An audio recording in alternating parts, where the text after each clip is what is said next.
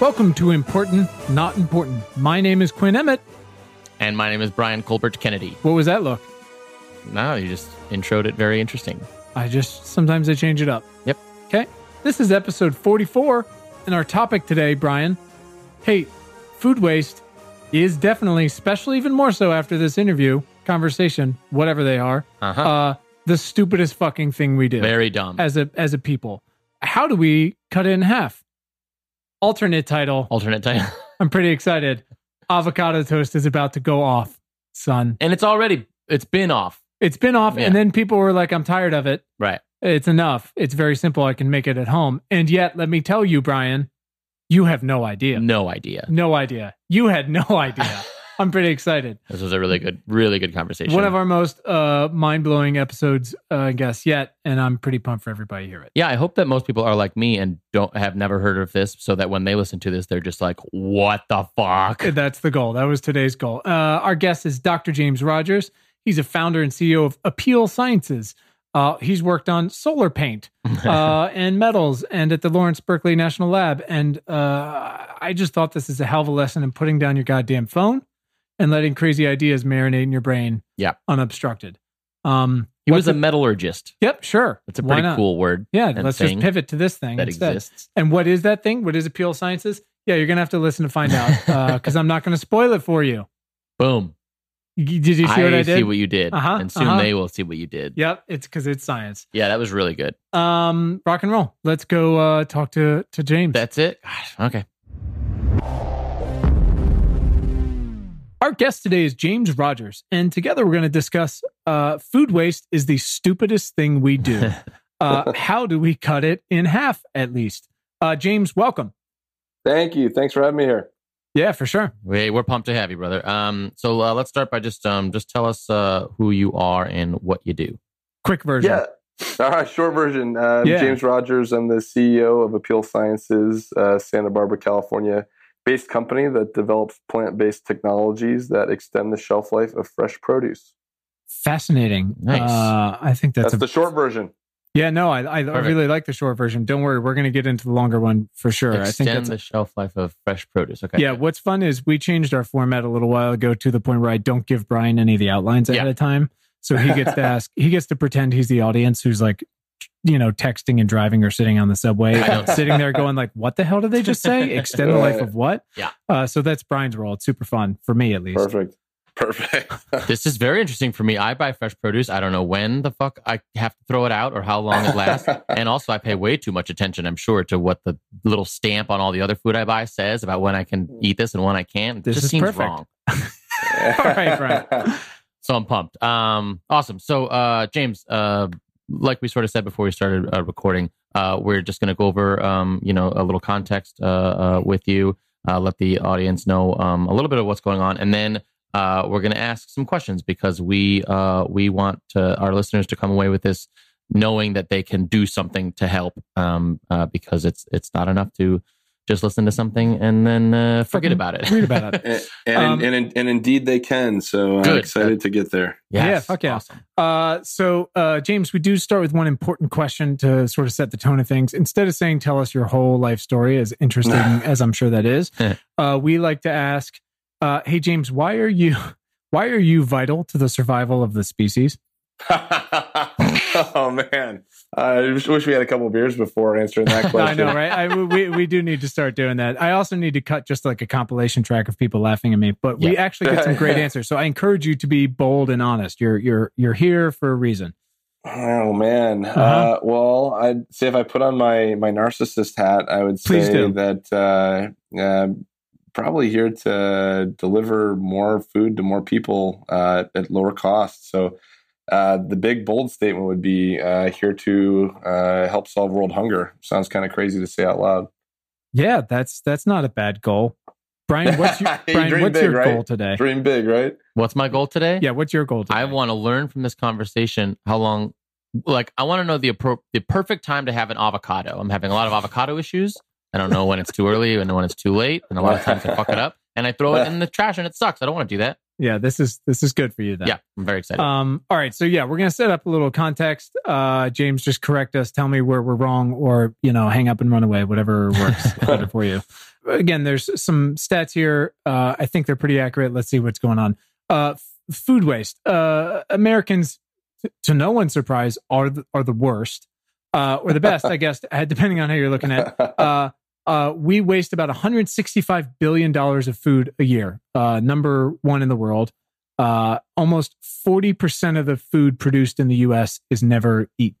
So I cannot believe it. If you make a plate number. of dinner and you move half of it to one side, and then you move a tiny bit back, and then you just throw out the smaller side. Yep. If you do that for every meal, uh, then that's basically what we're what we're doing. Then, then Which you- apparently is the what we're average doing. person. Yes. Right, you're the average. You're the average human. Of course, some it's, of us. a, it's, a, it's a little unfair to people because uh, some of those losses do, are happening in the supply chain on the way getting Right. to you. So Right. it's more on the on the you know people at home side. It's more like a quarter of their plate probably, Got it. and Oh, the rest okay. of it's going to happen at the grocery store and um, you know Yeah. in the trucks on the on the way to those stores. But still, you know, a quarter quarter of that plate um, It's not great. in the trash is uh, it's kind of a tragedy. Tra- travity. Yeah. Wow, travity. travity. it is like both that. a tragedy and a travesty, that. James. Yeah, we'll take all of them. And you're right. Some of the waste. Uh, I mean, sh- some of it starts on on farms. And Brian, you might ask why. I am curious as to how that's how that's happening.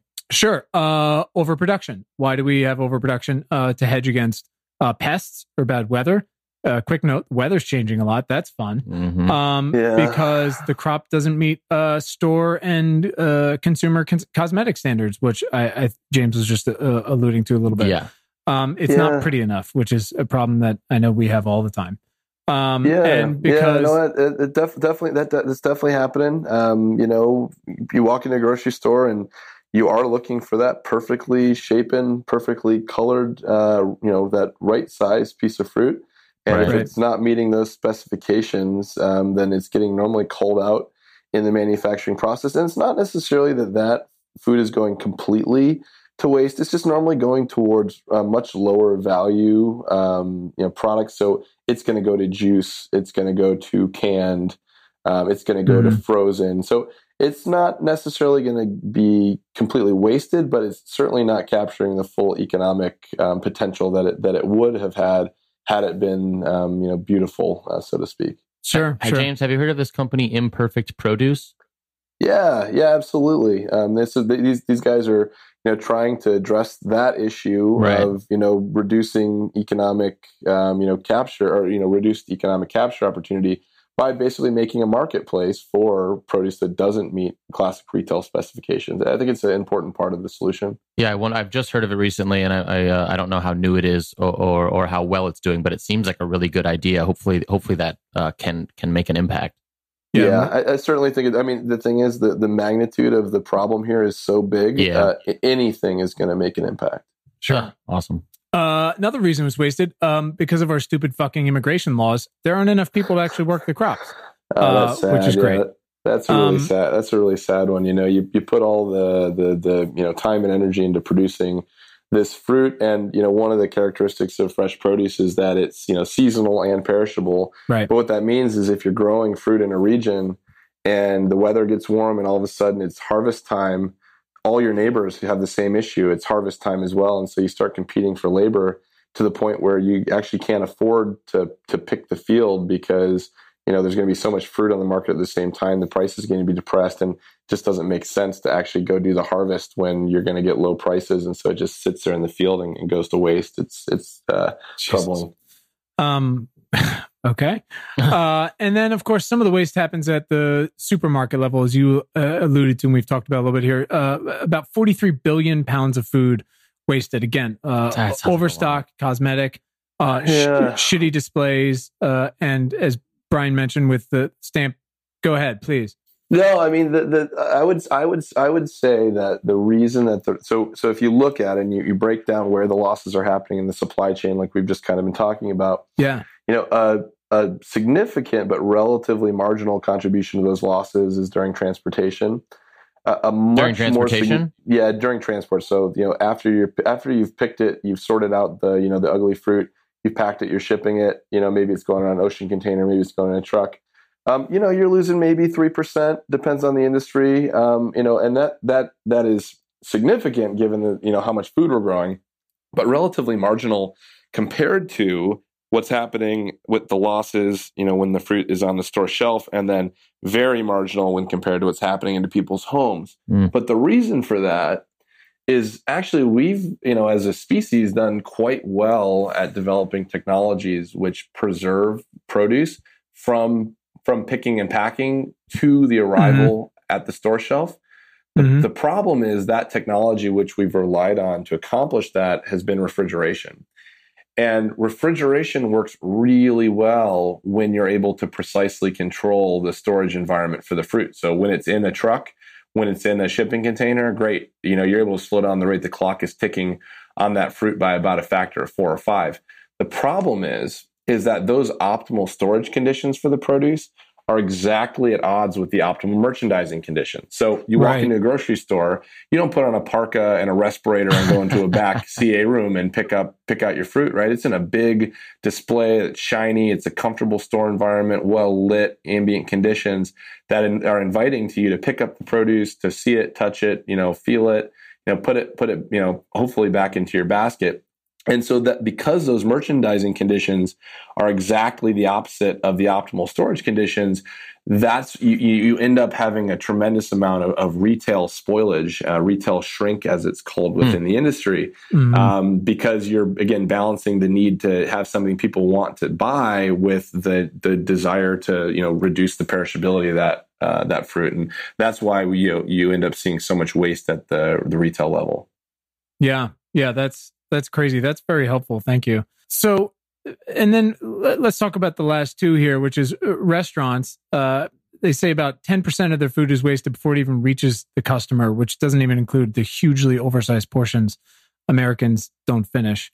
And then at home, as you said, family four throws away about twenty five percent of the food they buy, which is about two thousand dollars a year. You know, as terrible as it is, though, it's worth remembering Americans, regardless of status, are magnitudes better off than most folks in developing countries.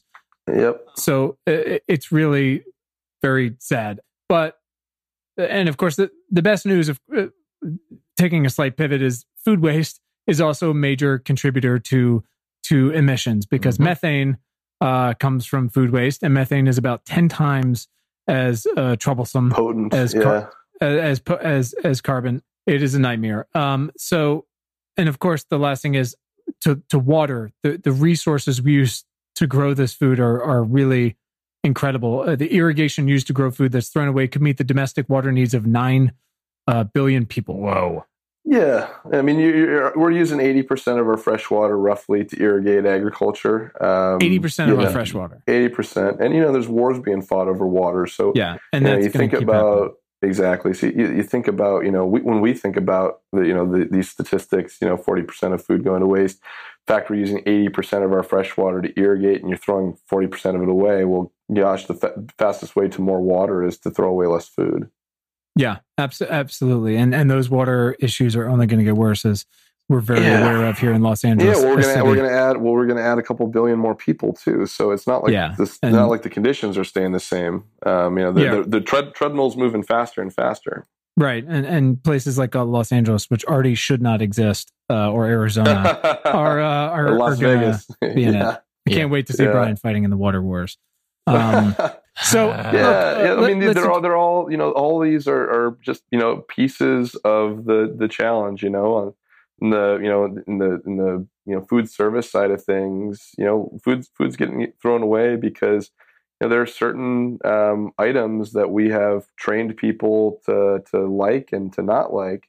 And you know, all, although most of the you know most of the you know pieces of the fruit are entirely edible, uh, we people have just you know they only know about certain uh, you know oh well only the artichoke heart part is the delicious part, so we're not Right. going to use the rest. sure, Um, it's just it's a little bit you know the philosophy of you know the U.S. you know U.S. citizens versus the Native Americans, right? The Native Sure. Americans you know use the whole animal, and you know we just we just use the the white meat, you know. So uh, there's Right. some you know some a big cultural um, you know element to that. You know, there's there's a lot of I think there's a lot of uh, movement in, in this area, particularly recently in food service. You know, around hey, should we really be building?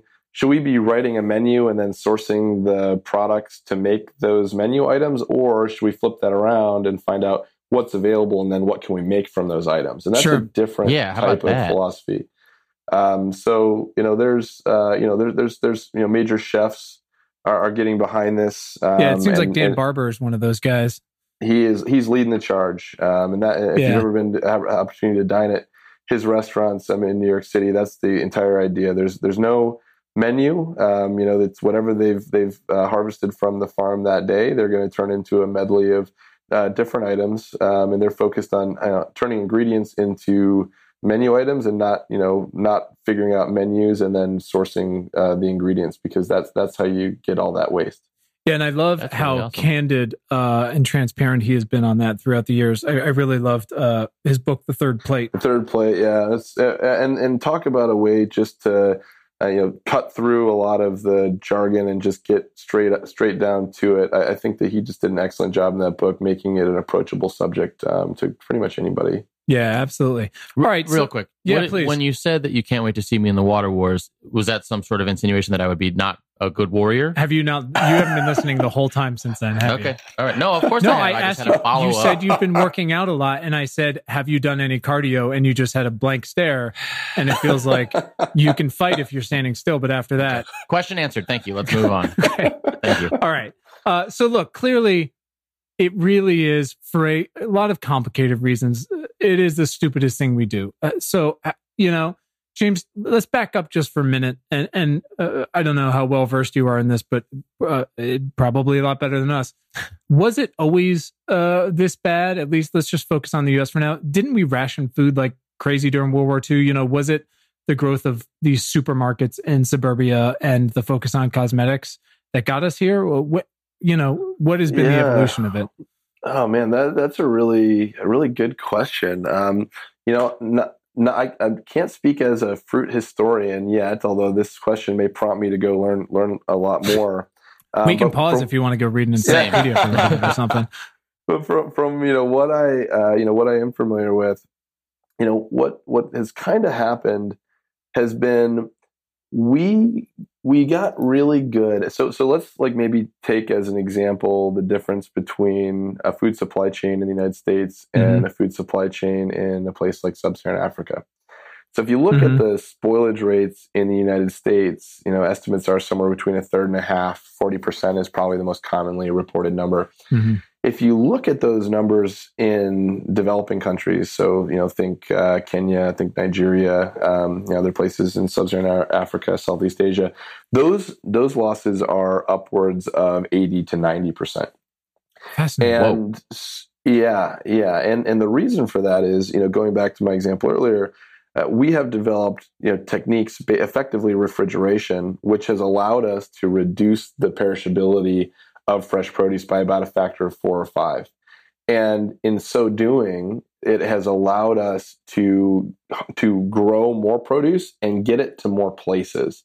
So it's allowing us to you know get a supply chain which is making produce reach more people. But because it's allowing us to reach more people, it's allowed the growers to really focus on just growing their production volume mm-hmm. and not necessarily worry so much about the efficiency of that supply chain mm-hmm. because they're able to grow their business by growing their distribution because with reduced perishability of the fruit they can get it to more places they can export it they can get it all the way across the country you know, if you're a small farmer in, in sub-saharan africa you, know, you, you might be growing it on your farm, but if if because you don't have a refrigerated supply chain, it can only get one or two days away. Mm-hmm. Uh, you know, you're extremely focused on on efficiency, and so sure. I, I might argue that um, you know the that all you know as we have developed, um, we've probably been re- we've reduced losses for sure because we now have uh, refrigeration, but we're at a point where you know okay we've we've figured out how to do you know how to get some of that distribution, but now we need to figure out how to do it more efficiently. I think that makes a lot of sense.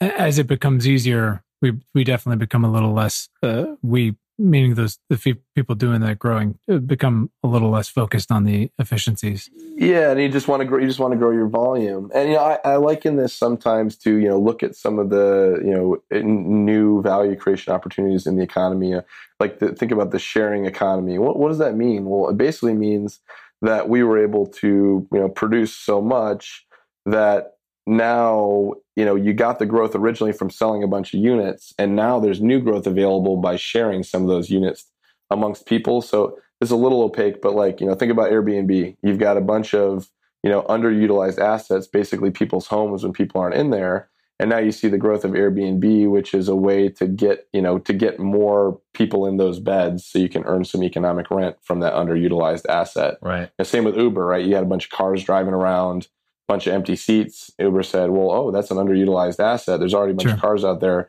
How do we get more economic value from those seats? Food waste is the same thing. You know we've got a bunch of food out there but we're throwing away a lot of it. If we can reduce how much of it we're throwing away there's economic value created in doing that that makes Sounds sense. pretty smart. Um, all right, and then we were also talking about uh, you know how uh, uh, the cosmetic issues come into play, um, and, Mhm. and how that really uh, makes a lot of this um, uh, food go to waste. What are you guys doing at Apeel to to you know help that? Yeah, you gave us the short version. Let's let's hear it. yeah, yeah. Well, um, the, the the the the high level is that you know solving the aesthetic issue for fresh produce, at least with the cu- current food culture, that's that's table stakes.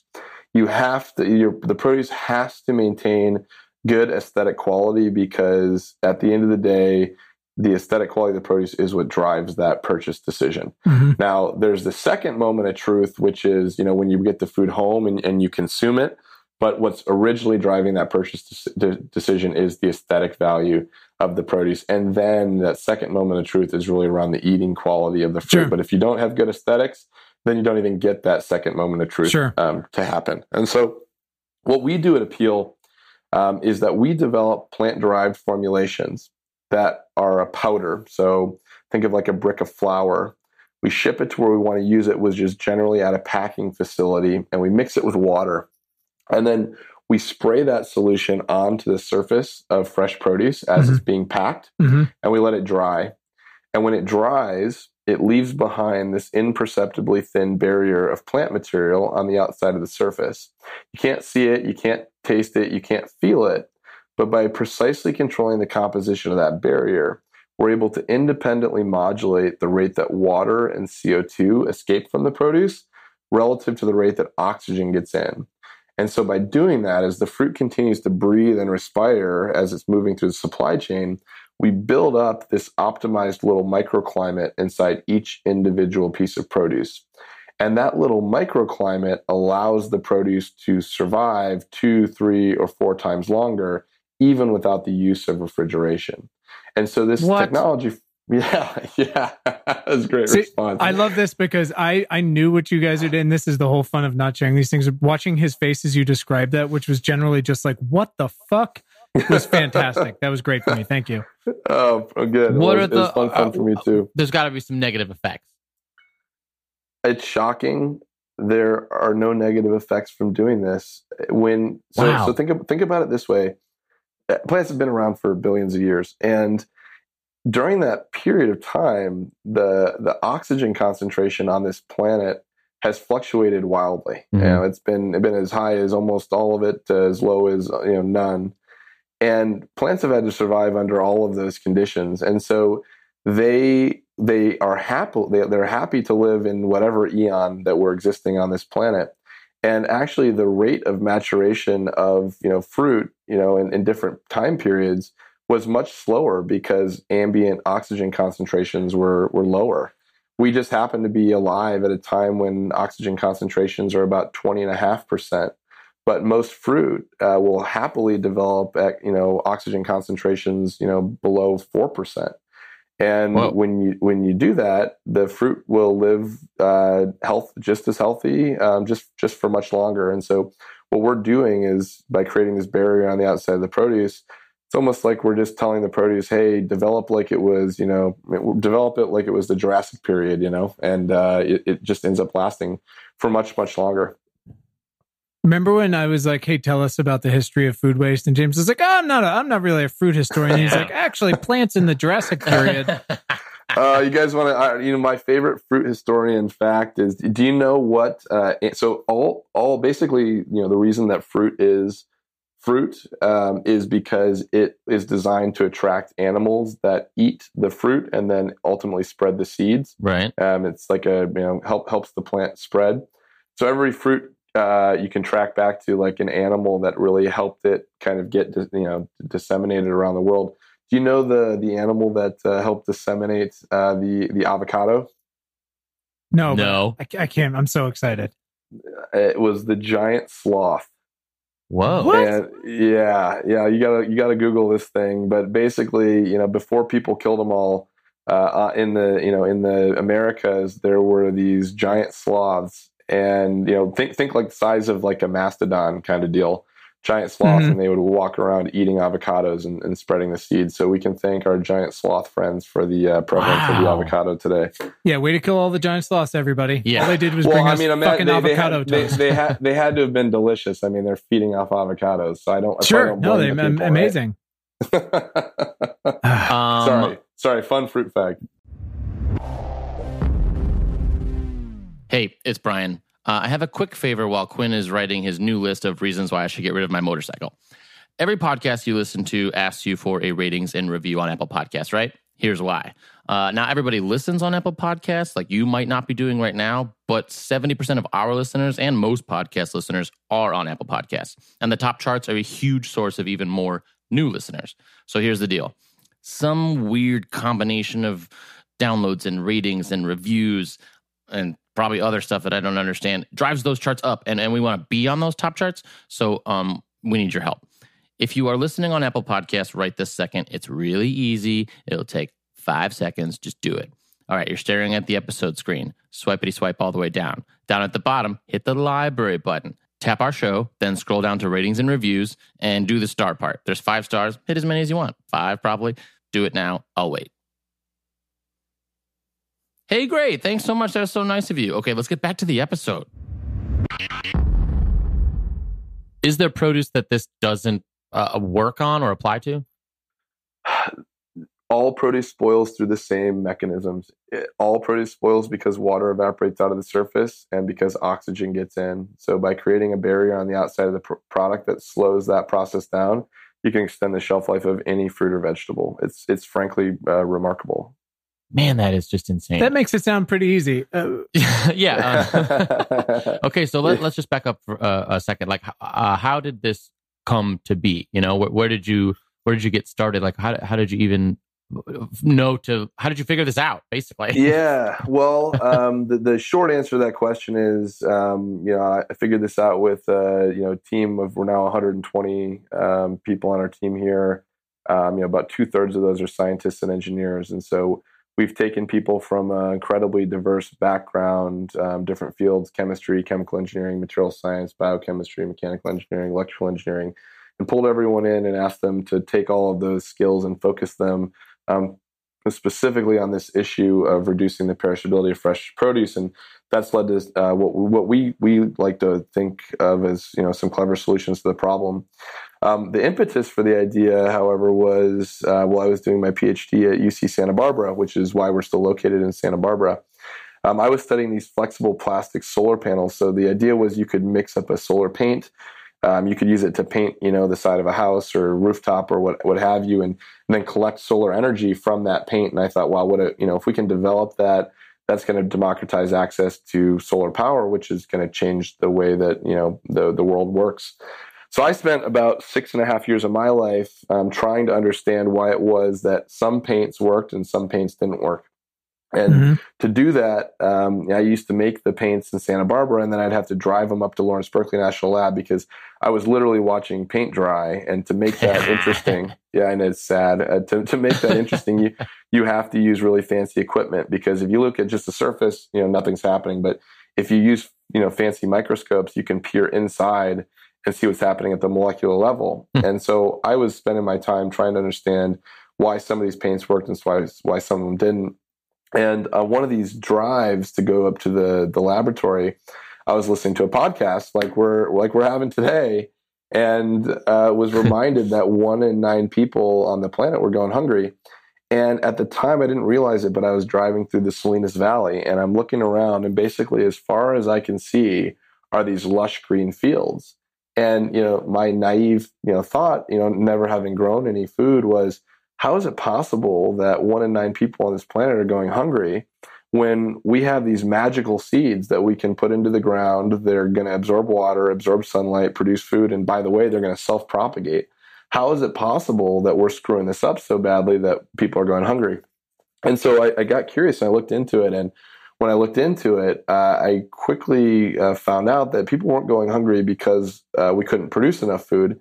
It was because uh, you know we, we couldn't get it to the people who needed it. So I don't know if growing up and your parents said the same thing. You know, you finish your food. You know, there's people people starving. Oh yeah, I already lecture my children oh, with that. Thing. Right? and, and it's like, and it's like, it's like, well, that is that is true. You should eat your food because people are starving, but it's not because uh, there's it's not they're not starving because uh, you know there's not enough food for them. They're starving because you know getting it to them is is uh, really challenging because the, their produce spoils, and so the way uh, so, so I was curious in okay, well, well, if, if the reason isn't you know that we're if the reason people are going hungry isn't because we can't produce enough food, it's because we can't get it to them. Why can't we get it to them? And I, I looked into it, and it was all related to produce spoiling.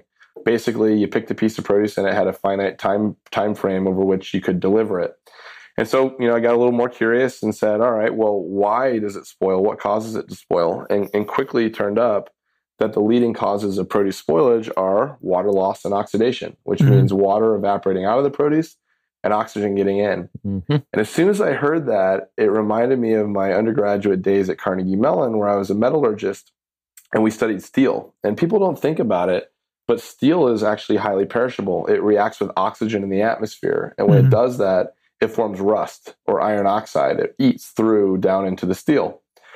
And that was until metallurgists figured out this really clever trick that you could incorporate small numbers of sacrificial atoms into that chunk of steel, things like molybdenum, chromium, nickel, etc. Yeah, sure. And, w- yeah, and molybdenum. You, yeah, yeah.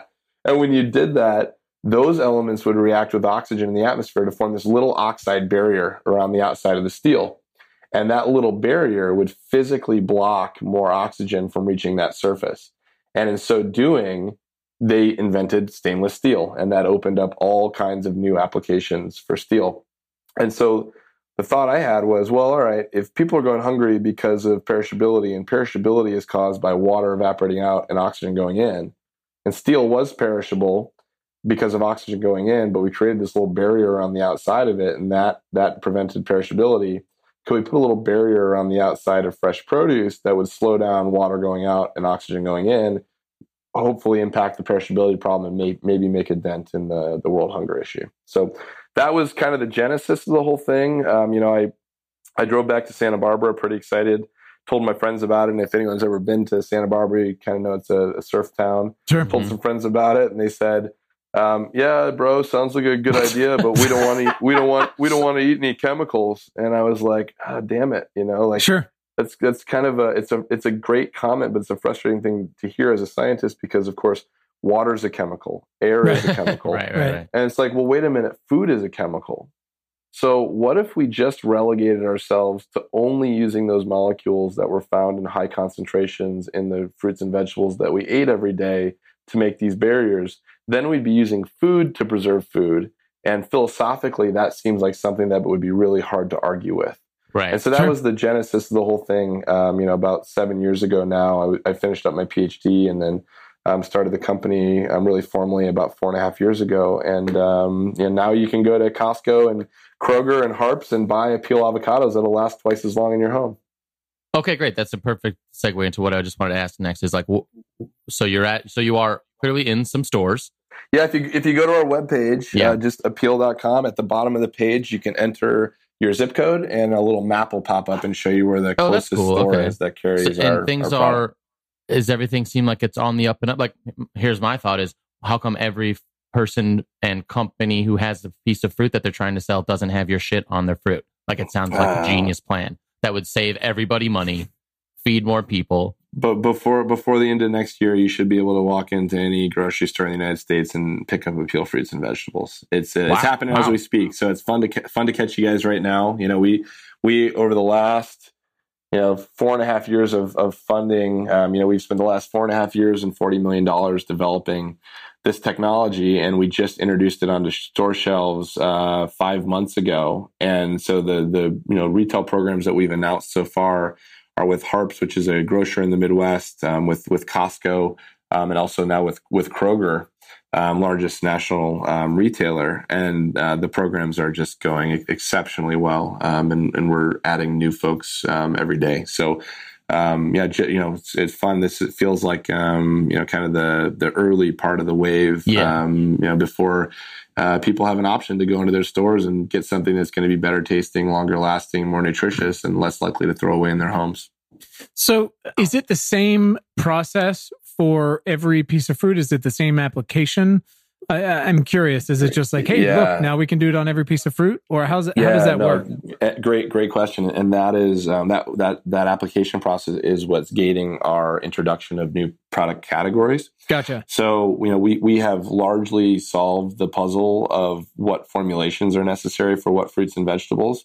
And our rate of introduction of those formulations is now gated by do we have an application system capable of of treating those those produce categories. So something like an avocado makes sense for our first product because um, that fruit is going to be picked into a bin in the field. It's going to be brought into a a packing facility where it's going to get size sorted, graded. You know, they're going to pick out all the quote unquote ugly fruit and then they're going to box it up and, and ship it out. And so we have a piece of application equipment we slot right into that conveyance system um, where we're able to treat the produce and it goes on its merry way. Now, something so you like treat it coming right off the farm, right off the farm, yeah, as soon as possible. So the principle of our technology is we don't make the fruit any better than it starts. We just maintain that harvested quality for longer. Got it. And so that way, we, you also avoid all the GMO shit. Yeah, we don't have to deal with, you know, we don't have to do anything regarding genetic modification of the produce. We're literally taking molecules from inside the produce that you would be eating, and mm-hmm. we're applying them to the surface of the produce to create this invisible barrier made out of food. Uh, that's so fascinating. All right, so now it's you you have the the the applications figured out for each food, but but now you're you like you said the gates are are the actual the, the processes. Um, yeah, so, so just like just so, the, yeah, just to carry this like the through to conclusion. So avocados, right? You know, conveyor belt, easy to implement. Sure. Strawberry strawberries, people don't know this, but you know they're picked in the field directly into that clamshell, and then they're never touched again until they get to your hmm. home. Whoa. And so for us to, yeah, yeah. So for us to apply our product in that process, we actually have to add a step and, ah. and, that's ah. not not a popular thing to do and so right. you've got to work with either you know suppliers who are you know growing strawberries in different ways or are looking at robotic harvesting, et cetera. And so that's why you know some of those introductions are going to take longer, just because you know to apply our product is going to be an additional step uh, in their harvest practices, which is just um, you know you, you, don't want to add operational complexity that that sure. adds cost, um, and so you got to just you know pick pick the right timing and work with the right partners so that you're able to implement into a um, into a, a supply chain which which makes sense. So does at some point, and I'm not sure exactly how, how the business works, and feel free to not go into it if you don't want to. Uh, but I'm curious, does does this scale down to small farmers, farmers market type farmers at some point? Uh, how is that available? I'm super happy you you asked that. Actually, that's actually how we got into this in the first place. Um, was with a grant from the Bill Melinda Gates Foundation, um, and the idea was, you know, going back to the numbers I cited earlier. You know, okay, fine, we're losing between a third and a half here in the United States. It's that's tragic developing countries, you know, losing 80, 90% of what they're growing. And yeah. the reason for that being they don't have the sophisticated refrigerated supply chain that we operate sure. here in order to reduce those losses. And so, you know, refrigeration works by basically slowing down, you know, thermodynamically slowing down the rate that the clock is ticking inside the fruit. And what Apeel is, is an alternative way to do that, which is to slow down the rate that oxygen is getting into the fruit because oxygen is the rate limiting um, reagent in the fruit development process. So by physically slowing it down, you're able to make the fruit last longer mm-hmm. without refrigeration. And, and that's great for places in the world that don't have refrigeration installed. Sure. And so we actually have developed versions of our formulations that we distribute and things that look like, um, you know, think about like a little sugar pouch. Uh, we distribute that powder. A small farmer boils water. They mix the powder in. They let it cool. They then dip their mango into that, little dry, and now it'll last a week longer. And uh, that, fuck? yeah, that, sounds like that magic. Is, uh, You're yeah, a sorcerer, well, you know, James. It's, it's, well, it's funny. You know, I, I love the the magic analogy because you know, the magician, eh, all the hard work goes in behind the scenes preparing for the trick. Right. Sure. Um, and then what you see on stage looks like magic. And, and I, I, really do think that's a lot like Apeel because, you know, because you can't see, taste, or feel the, the, you know, the plant based barrier that we're applying to the surface, you'd see you you know leave two lemons on your counter and one of them's still there 15 weeks later and the other one's a puddle on the counter. It looks like magic but all the all the you know hard work goes in behind the scenes of isolating those materials and creating the formulations in ways that are going to deliver that benefit that that you really can't see. That's wild. Does this uh, you know other foods besides fruits and vegetables spoil? Is there some version of this that can be applied to everything yeah, I mean, when we think about our, our company, um, you know, every surface is an opportunity. Yeah. Uh, you know, uh, living living systems are constantly. Uh, if you think about it, right, every form of life on this planet has some form of protective barrier, which are whether it's human skin or reptilian scales, right. um, you know, skin on an apple, you know, peel on an orange. Um, everything has a protective barrier, and um, what we're saying is, if we're going to put those things, you know, if those things are having challenges, you know, rather than go into a lab and make up new chemistries to solve, you know, solve old problems, mm-hmm. why don't we just look into the natural world to see which molecules nature's already using to solve those problems? Let's extract and isolate those materials. Let's create formulations that solve those problems. Because if we use those materials, the materials that nature is is is used to recycling and reusing and rebuilding into different things, then when we put the materials into the environment, nature's going to use them like it would otherwise, and we're not going to cause any negative um, externalities in the system. So, our, our you know our our mission as a company goes beyond just addressing the food loss and food waste issue. Um, we're really we really believe that we're at a point in human development where we have the opportunity to look into the natural world to see how nature's solving problems, and then just to literally um, cut and copy those solutions um, to solve problems for for people. What What about humans? Uh, I you know my three kids are aging me so fast. Is there and it's my wife doesn't even really pay attention to me anymore, which I don't sure. fault her for. Is there something I could apply or drink. Could you figure that out? Yeah, we, have we've, we've already we've already got a name for it. We're calling it sex appeal. That's great. sex appeal. yeah, no, I, haven't, our, I haven't heard that word in my our, house in a long time. Our, market, our marketing team's going to kill me because they they hate that one. But that's what I want to call it. Uh, it really, I mean, it's, it's funny, but yeah, it's it's funny, but you you know you your your skin does dry out. Um, you know that, that's what's what a big fraction of aging is. You know your fruit, uh, your skin, your your skin drying out and reacting with oxygen. So uh, a little barrier made out of plants that you could apply uh, to your body to improve your skin quality is is not far off. I'll take it. Oxygen ruins everything. I like, I like, yeah, that's exactly what you should take away from this, Brian. Right, right, right. Uh, so, uh, what else is, is holding guys back? You have to be running into some sort of pushback somewhere, whether logistically, politically, commercially. I'm, I'm curious. You know, I, I'd, I'd say that, um, you know, our biggest challenges are really uh, those around scale. You know, if you think about it, you know, this is a really low margin, very high volume business. And so to make the the business successful, um, you know, you can't just work with one grower. You've got to work with huge production and be working with lots and lots of produce. So that challenges us. Um, and then, of course, you know, this is a new new technology, um, and we're introducing it into a market where um, we're not replacing something that's there. We're saying here's a new tool. Um, and anytime you're introducing a new tool um, where you're allowing people to reconfigure a, a system, you, you, can't just sell that product to someone and say good luck. You got to show them how to do that. And so, right. you know, kind of understand. We, we, you know, we've had to become not only experts in the technology but also in the supply chains themselves, so that we can help our partners understand how this technology can be used to to you know kind of level up in the sense of you know doing things that you, you couldn't do before. And then there's the the you know the the real you know classic innovator's dilemma and that the folks that are the market leaders um, the reason that they are the market leaders on the supply side is because they have developed or they have invested heavily into building the world's best uh, cold supply chains the world's best refrigerated supply chains. And right. that's got them to their market leader position. And what we're coming in and saying is hey now there's a, a, a second knob you can turn. And by turning that knob you don't need to invest as heavily into those uh, the, the development of those cold supply chains and that's giving you know player number three, four, five in the industry the opportunity to compete with number one, and so those number ones don't necessarily love us right now. Interesting, interesting. Well, we'll send Brian after him. Um, Oh. again, The water, he can't chase them for out. very long because again, the cardio is lacking. Yeah, but once I get a hold of them. Yeah, yeah, that'll be great.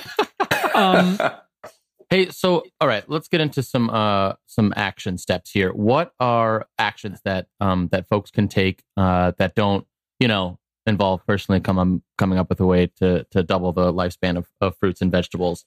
Um yeah. specifically, you know, using using their voice, using their their vote, using their dollar. How can Yeah. how can we help? Well, the I mean the the answer or the thing that I'd love to say first is that you know if, if you go- if you go into a grocery store and you select Apeel fruits and vegetables, Right. you're helping right there because are they marked? They are. Yeah, actually, you'll Yeah, I go in wanted the store and it'll ask say it'll say fresh for days. Um, you know, Apeel avocados. You'll actually see it in the store. You'll see banners up actually talking about the benefits. So um, it'll be right out there in front of you. And, and and and, you know, going back to our philosophy as a company, we don't expect people just to do the right thing. We want to make the the right thing to do the easy and the cheap Right. thing to do. And so our whole idea of how to solve this problem is, well, let's just make it a no-brainer. Let's make it a low. Let's make the item. Let, let's make the the fruit lower cost, longer lasting, better quality, and then you're just doing what's best for you, and it ends up being what's best for the planet. So. Um, that's really, you know, the the short answer of what I tell people to do, you know, selfishly is to go into you know, stores and to look for Apeel fruits and vegetables because they're that that alone is is going to be helping. So it's kind of the first thing I would say. Other things that that people can do, you know, they, they're they're so they're like they're almost like they're they're kind of like stupid to say out loud because they're they're No, kind please. of We say stupid Like, shit out loud all day. well, Yeah, it's remember just that like you know, you you you, you, you just, uh, it, it's it you know it, it comes down to you know trying to plan um, inappropriately. Um, you know, going back to kind of Dan Barber's philosophy, you know, you know, make you know, figuring out how to make uh, make things out of the stuff you have, not necessarily building. You know, saying I want to make this and then going to get that stuff because when you flip that equation around, um, you you end up wasting less um, less of the stuff and then there's all you know just like i mean like, as you said like this is the stupidest thing americans do like just stop throwing away food you know Yeah. buy the stuff you need and Right. and use this use the stuff that you need but it's it that it's really it's it's kind of that simple Sure. I just want to clarify. So you you if I go to a store that has your your fruits and vegetables, your your avocado is going to be cheaper than the other avocados.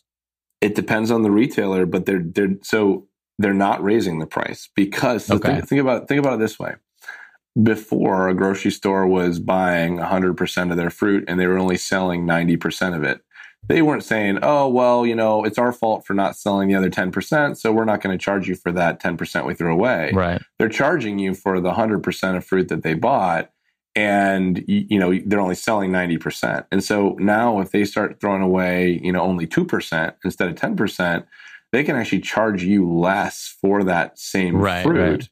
and still earn their same margin and so some of the the major retailers we're working with are actually using this to bring down the price of the fruit in their stores which is really exciting for us That's so awesome. And I just went to the website and uh and looked at the map. So it, you guys uh uh looks like so far like it's just like pretty highly concentrated in in the the, Midwest. Midwest, because yeah. this is where the problem is most acute got it. and then Okay, okay. growing out growing out the supply chain from Awesome. there. Awesome. I'm very excited. And, and yeah, and uh, and obviously, if you see Apeel stuff, uh, buy it, promote it, tell people about. it, But Yeah. also, like you said, just stop wasting food just because it looks ugly. Uh, eat, please eat it. Yeah, I wonder- and plan Yeah. ahead. is there like a is there like Can we like take a step back and uh like educate the masses uh, you know in regards to like the fact that you can go to the store and you can grab a piece of fruit that doesn't look perfect and you'll be fine Yeah, no, I'm glad you brought that up. That's kind of the other thing that's come to mind here is I don't know when it was, but I certainly was under the wrong impression as well. You know, people think if uh, something's like a little brown or it Right. you know it was out of the refrigerator for two hours, it's bad. It's just it's just not not the case. You know, uh, those those uh, that browning that happens, it's a, just a natural reaction with oxygen. That you know when something goes from you know colored to brown, it means it's it's had some oxygen um, reaction. You cer- certainly shouldn't, you know, just leave things out of the refrigerator for weeks at a time and then Right. eat them. But the you know f- you know fruit fruit you know a little brown isn't going to make you sick. What ha- the, what what makes you sick is when you know the natural bacteria that just kind of exist in the world have had a long enough time to grow on something that Right. they you know they form enough population that when you eat them then they get inside your body and you get you get food poisoning from that but you know it, it, it's not uh you know it's it's not like you know the fruit turns into poison if it gets old or something like that you know yeah, yeah. you, you can you can you know you can scoop out the brown you know portions of your avocado and it's still completely safe and, and edible Right. Uh, awesome. This is very, very awesome.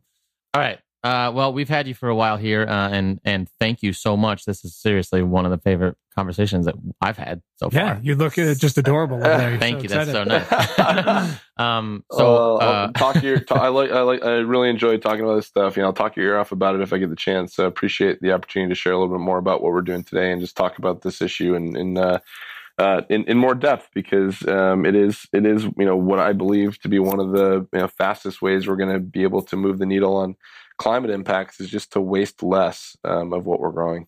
yeah, Yeah. This seems like a really cool one to follow up on in a year and just like see how it's going because it seems like it would only be getting better and better. All right. So, uh, real quick before we let you go, just a, a couple things. Uh, a- anybody else that we should talk to? Um, you know, not just in food, but but game changers like you, whether it be in climate or uh, clean energy or cancer or medicine or space or anything. Yeah, it's just we always like to, you know, game changers seem to know or be more aware of those Of- folks. of you know, people game working on the issues and questions, good and bad, that are affecting everybody now or in the next ten years. Big names, small names.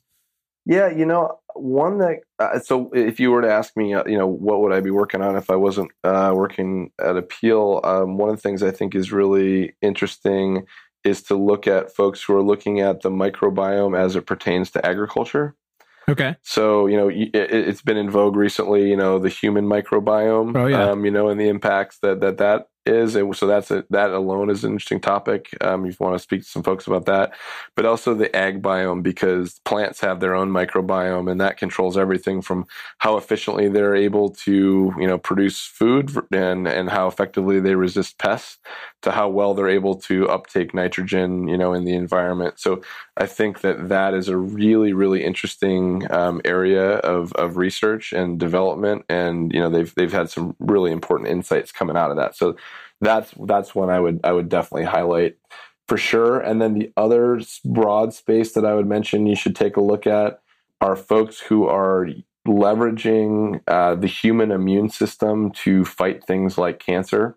So instead Yeah. of making, um, you know, you know, uh, chemotherapy drugs that kind of poison the body and ideally kill off the weak cells, folks who are actually um, developing ways to, you know, charge up your immune system to kill off cancer um, in, a, in a more natural way, meaning, you know, using your own body's defense system against um, those Right. cancerous cells. I think those two areas um, are are really um, going to see a lot of growth uh, here in the next you know, five five or ten years. Yeah, and, and yeah, to, to clarify, Im- immunology is the natural way, not like uh, going on a fucking juice cleanse. It's not. Yeah. right. Once Yeah. again, not going to solve your cancer, folks. Um, yeah, that's Yeah. awesome, man. I, I I- I love those. And if you have any specific names you want to shoot us on an email or something, we'll. Uh, Yeah, yeah. Gin- Ginkgo Bioworks on the um, ag biome side, I think, is a really good one um, Okay.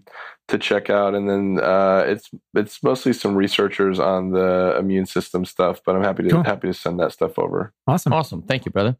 All right. Uh, last up, we just have a quick uh, lightning round uh, of questions. Um, if right. that sounds good. And then Sounds uh, good. Also, Yeah. it's just a, it's very misleading because they're not all lightning round questions. You know what? I'm getting tired of it, Brian. Well, then do something about it. okay. All right.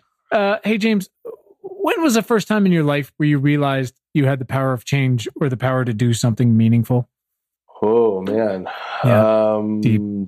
deep, really good. Uh, I think it was uh, probably when I walked into our one of our time lapse facilities on a Sunday morning about three years ago and saw the treated produce versus the untreated produce and went, "Holy shit! Uh, I think we got something here." I don't think it was until then that I felt like that there was an actual way to to fix some of these problems.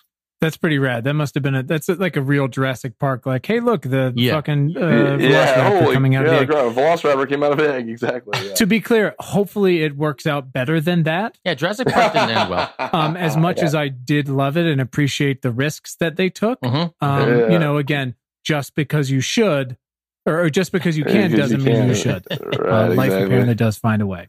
Hey, who is someone in your life that's positively impacted your work in the past six months?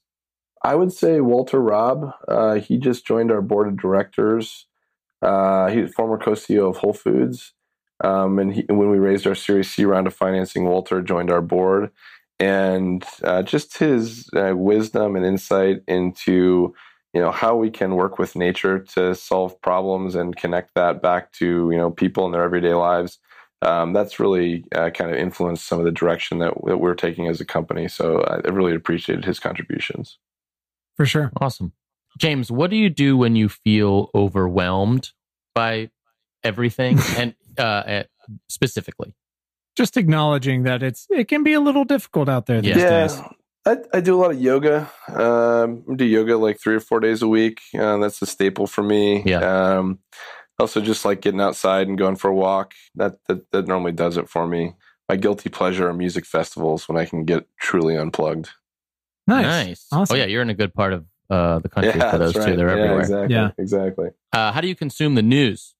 Uh, I am basically Twitter dependent uh, for Yep. my news. Uh, that's that's where I'd say I get most of my new stuff. Uh, although now that people, I've been able, you know, enough people know kind of where my interests are. I get a lot of stuff fed you know, from outside. Hey, did you see this? Sure. Um, so I love casting that wider net. Nice. Awesome. Um, all right, James, if you could Amazon Prime one book to Donald Trump, what would it be? Uh, it'd be an Apeel avocado. The Apeel Avocado? It'd be an Apeel avocado, man. Oh, all right. Awesome. I love it, man. Well, let's bring this thing home, dude. Uh, where can our listeners follow you online and, and follow what Apeel's up to? Uh, we are uh, we do a lot of Twitter, Apeel Sciences. uh, So I think it's at Apeel Sciences. Um, Instagram, same thing, and then um, I yeah, I'm on Twitter as well. It's uh, just James T. Rogers. Awesome, man. Uh, well, this has been uh, tremendous. We really appreciate uh, your time today and clearly everything you're, you're doing. It's a really good lesson to kids that just because you're watching fucking paint dry doesn't mean you can't have an idea from it and go. I like that. It's a str- strong moral, strong moral you know, put put, Yep. put down your fucking device, watch paint dry, and uh, let your subconscious do the work. You never yeah, know. I, I would. I just. I'd layer on top of that. Um, you know, when I was thinking about starting the company, I was nervous that I'd be closing other doors if something didn't work out for some reason. Uh, but about one year into it, uh, I was like, you know, even if this didn't work out, it would have been the best experience of my life. So I'd just tell people to to go for it, and you're going to learn a ton. Awesome. I love That's it, man. rad. Uh, well, James, thank you so much, man. We will definitely check in uh, and see Yeah, how everything's going. Brian's going to go uh, make uh, just an abhorrent amount of avocado toast now. I just love avocados. Yeah, and again, uh, I, hey, have, I have such a problem too. with them. So Us, Yeah. us too. We're going to help solve that, guys. Well, appreciate the time today, and uh, looking forward to our follow up conversation as well. Awesome. All right, Oh, yeah. man. Be Thank good, you. James. All right, all right, guys. Talk to you later. Thanks, Yeah, brother. bye. Thanks to our incredible guest today, and thanks to all of you for tuning in. We hope this episode has made your commute or awesome workout or dishwashing or fucking dog walking late at night that much more pleasant. As a reminder, please subscribe to our free email newsletter at importantnotimportant.com. It is all the news most vital to our survival as a species. And you can follow us all over the internet. You can find us on Twitter at important not imp. Just So weird. Also on Facebook and Instagram at important not important. Pinterest and Tumblr, the same thing. So check us out, follow us, share us, like us. You know the deal. And please subscribe to our show wherever you listen to things like this. And if you're really fucking awesome, rate us on Apple Podcasts. Keep the lights on. Thanks. please. And you can find the show notes from today right in your little podcast player and at our website, importantnotimportant.com. Thanks to the very awesome Tim Blaine for our jam and music, to all of you for listening, and finally, most importantly, to our moms for making us. Have a great day. Thanks, guys.